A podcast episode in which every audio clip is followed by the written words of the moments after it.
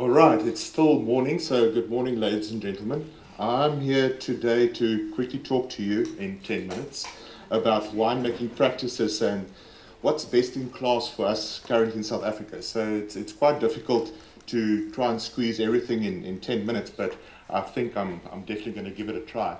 So, how I'm going to approach this, um, uh, just briefly some background and then some vineyard locations and age cellar practices, and then we round it up. So Chenin is, is, still the most planted variety in South Africa, and like Marco also touched on, 18.6% of all our plantings is Chenin. But also we've got more plantings than the rest of the world combined. So this is obviously a very important variety to us, and it's also a signature grape, but also a very good conversation starter. So I'm not saying that we just do Chenin well. It's just very good for us to sit in meetings and say, look at our Chenin and we can do this and that. So that's what I mean with a conversation starter. So what I'm going to be looking at, sorry, one back. So what I'm looking at is I'm looking at um, a grouping of wines which was done by the Standard Bank Chenin Blanc Top 10 Challenge. This is the sixth year that we're doing it, and it's really to look at the best Chenins in South Africa. So on average, there's about 150, 160 entries, and it's from around about 100 producers. So what I've done is I've looked at the last three years and then analyzed the winners, and when there's more than uh, winners that had wine in more than one competition. So actually three or four winners within the last five years. I chatted to them, had some interviews, looked at the viticulturists and see was there any movements, any trends, any changes in how they apply their winemaking practices um, for something like climate change and different conditions. Obviously, South Africa has also just come out of quite a severe drought, so and you can definitely see the impact on vineyard choices that that was done. So that's and then there's some practical experience and observations from myself. So like Marco had a viticultural experience, I'd bring the winemaking experience. No fancy graphs, really just looking at what makes the wine look good in the bottle eventually.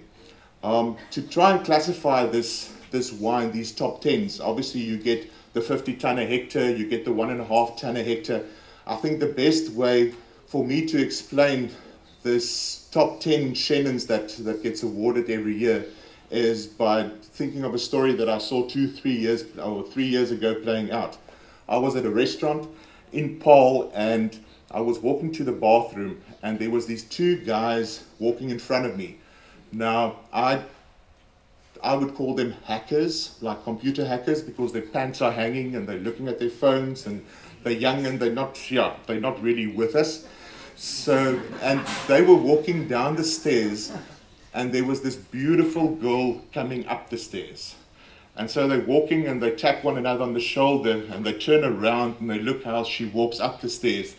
And the one says to the other one, That's next level shit. So, what, what we're looking at today is the next level shit for, for winemaking. So, you've seen beautiful mountains. What this picture is showing you is that it's not just Cape Town that's got mountains the whole of the African continent is actually one big plateau with mountains. So, and then in the coastal plains is where we find most of our grape growing, the Mediterranean region, but then also very important, the almost slightly more inland Breedekloof Robertson area.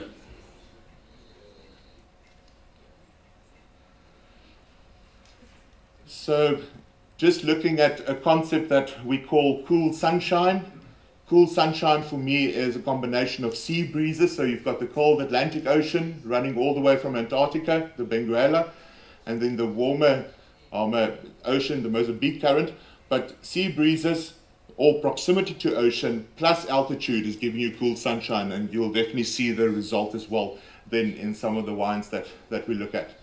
So the Standard Bank Top 10, I've looked at the last three years and just plotted them. Um, this is obviously different districts within the Western Cape. So Breedekloof, Paarl, Franschhoek, Stellenbosch, the Cape Town Ward, Darling, Swartland. So if you look at 2016, most of it was around Paarl and Stellenbosch. The, the area is very well known for Chenin, but then also some producers in Cape Town or the Cape Town ward in Durbanville, beautiful decomposed granite soils that, and, and then also proximity to the ocean, very important there. Looking at 2017, this was the, the warmer vintage already, so or the first of the warmer vintages, and you'll see that it definitely Chenin shapes better in the cool sunshine areas. So higher up on the mountains here in Stellenbosch, there was some Paarl vineyards, but then something that came on board was like the Cederberg, very high altitude vineyards that definitely made the cut. And then 20, 2018 was a continuation of that warmer climate, drought, and this is where something like vineyard age became very important.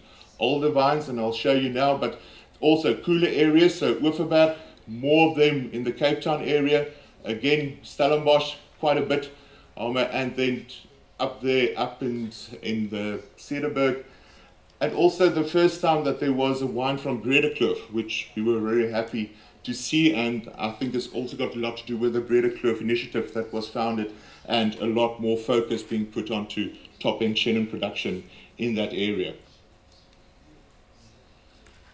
So, just looking at vineyard age of the wines, in 2016, 50% of the winners were old vines, 2017, 60, and then 2018, a whole 90%. So, the reason for the old vines Obviously, the clusters being a bit more sparse, less fruit, higher skin berry ratios, deeper root systems, so you can actually find that water that, that is not readily available, and then a better resistance against extreme conditions.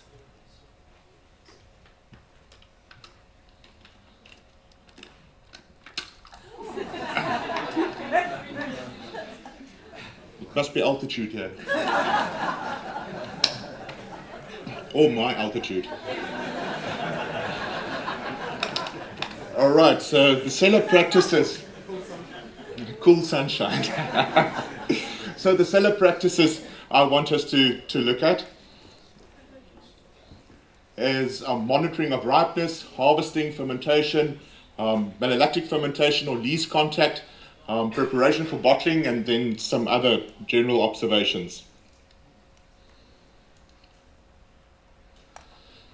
So, with cellar practices and monitoring of ripeness, especially in, in times of drought, there was no specific chemical parameters. It's really about going into the vineyard more than once and tasting, tasting, and looking at the grapes and, and making sure that they're ripe.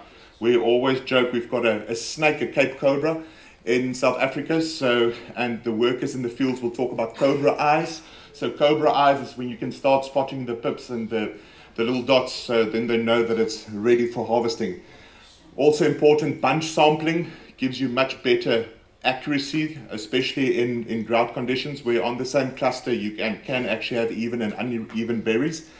And then because of the age of the vineyards, and like in 2019 where 90% of them were actually older vines, the clones we're not really um, we don't know what the clones are. South Africans aren't really good at paperwork, so it either get lost. So, um, so infrared imaging is definitely something that we use to try and see um, where different parts of the vineyard is, sample it separate, and then also harvest separate. For cellar practices, so up to three passes, so walking the vineyard, making sure that you harvest at optimum ripeness. Um, smaller amounts get brought in, 10 and 20 kilogram lug boxes for these top 10 Chenins, 100% hand picked and the grapes are either harvested cool in the mornings or cool down before processing. Whole bunch pressed on some of them, others again 24 hour skin contact. That's a lot got to do with, with the winemaker and the winemaker's preference, but then also the, the quality of the grapes. And then important on all of them, only free run gets used. Doesn't matter if it's whole bunched or then um, after 24 hour skin contact. And then interesting cold settling instead of all the other technologies that we've nowadays got for, for clearing of juice. On fermentation, I think it's important to note that there's not just one way of fermenting. Um, I see it as insurance policies that you take out against weather and changing weather. So it's about creating building blocks. So all the wines had some oak components, temperatures of fermentation between 15 and 18 or 18 to 23 if it was in wood. Yeast, either natural or inoculated, but look at the different components. So 2 to 5, 300 liter, 500 liter barrels, some 600, some big Foudre, 2,500 liters, some amphora, and even some concrete eggs. So it's all about creating building blocks and putting everything together at the later stage. So you'll also see some techniques like skin fermentation coming through, so more towards the orange winemaking, but it's all about texture and, and just creating another level of complexity in your wine. And then also very interesting carbonic maceration. So to give you again another building block to work with. Just some beautiful photos. So this is not off the, the internet, this is real life and what we do. This is actually internet photo. I couldn't find somebody that's got more than two. Important again, um, malolactic fermentation. On all the wines, there was extended, oh, sorry, malolactic and lees contact. On all the wines, there was extended lees contact, anything from 2 to 16 months. And talking to the winemakers, again, it adds mouthfeel and complexity, um, it adds body and structure, it pr- protects the fresh fruit, and there was no intentional malolactic fermentation. Obviously, because of a warmer climate, we try and preserve as much as possible acidity and freshness. So then when it comes to the cellar practices, again, minimum fining, um, if any, minimum filtration. Interesting, CMC was used on all the lots. Um, uh, so instead of cold stabilization, it's, it's really just, again, about minimum interference. So dissolved oxygen gets monitored. Uh, dissolved oxygen is always, le- or dissolved CO2 is less than 0.8 when it goes into the bottle and then bottle age would vary from two to six months prior to release.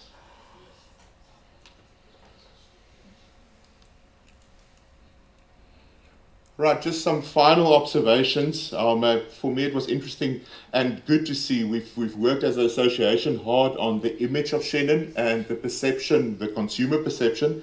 So the average price of the winning wines increased from 7 euro 75 in 2015 to about 12 euros 50 in, in 2018.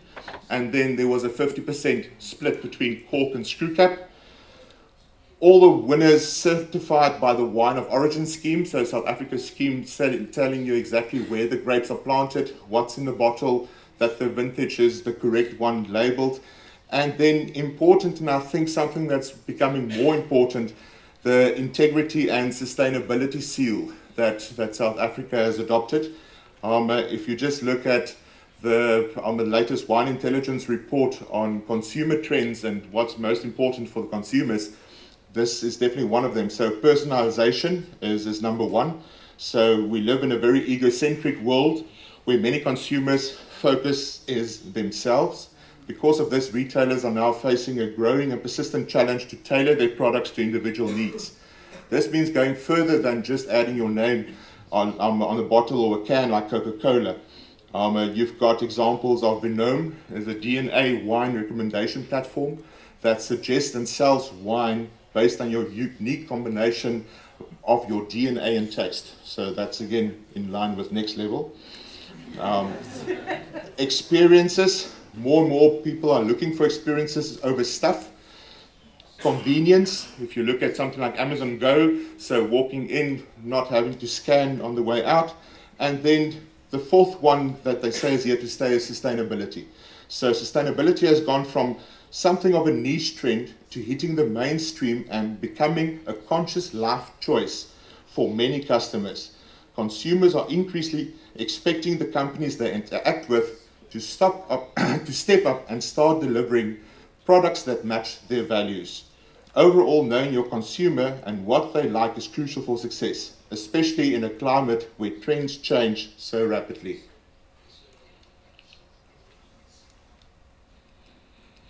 This is just an example of regional excellence. Um, a wine list definitely over the last couple of years has changed in South Africa, where it used to just be wine of origin Western Cape. It's actually gone down into smaller areas.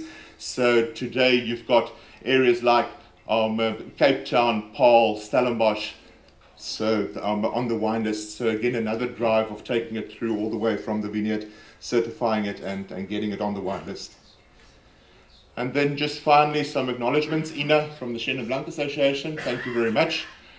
Dr. Helene Nieuwoudt, um, the maps are from Vinpro, the photos from Rosa, the experience from myself, and a lot of interviews with winemakers and viticulturists.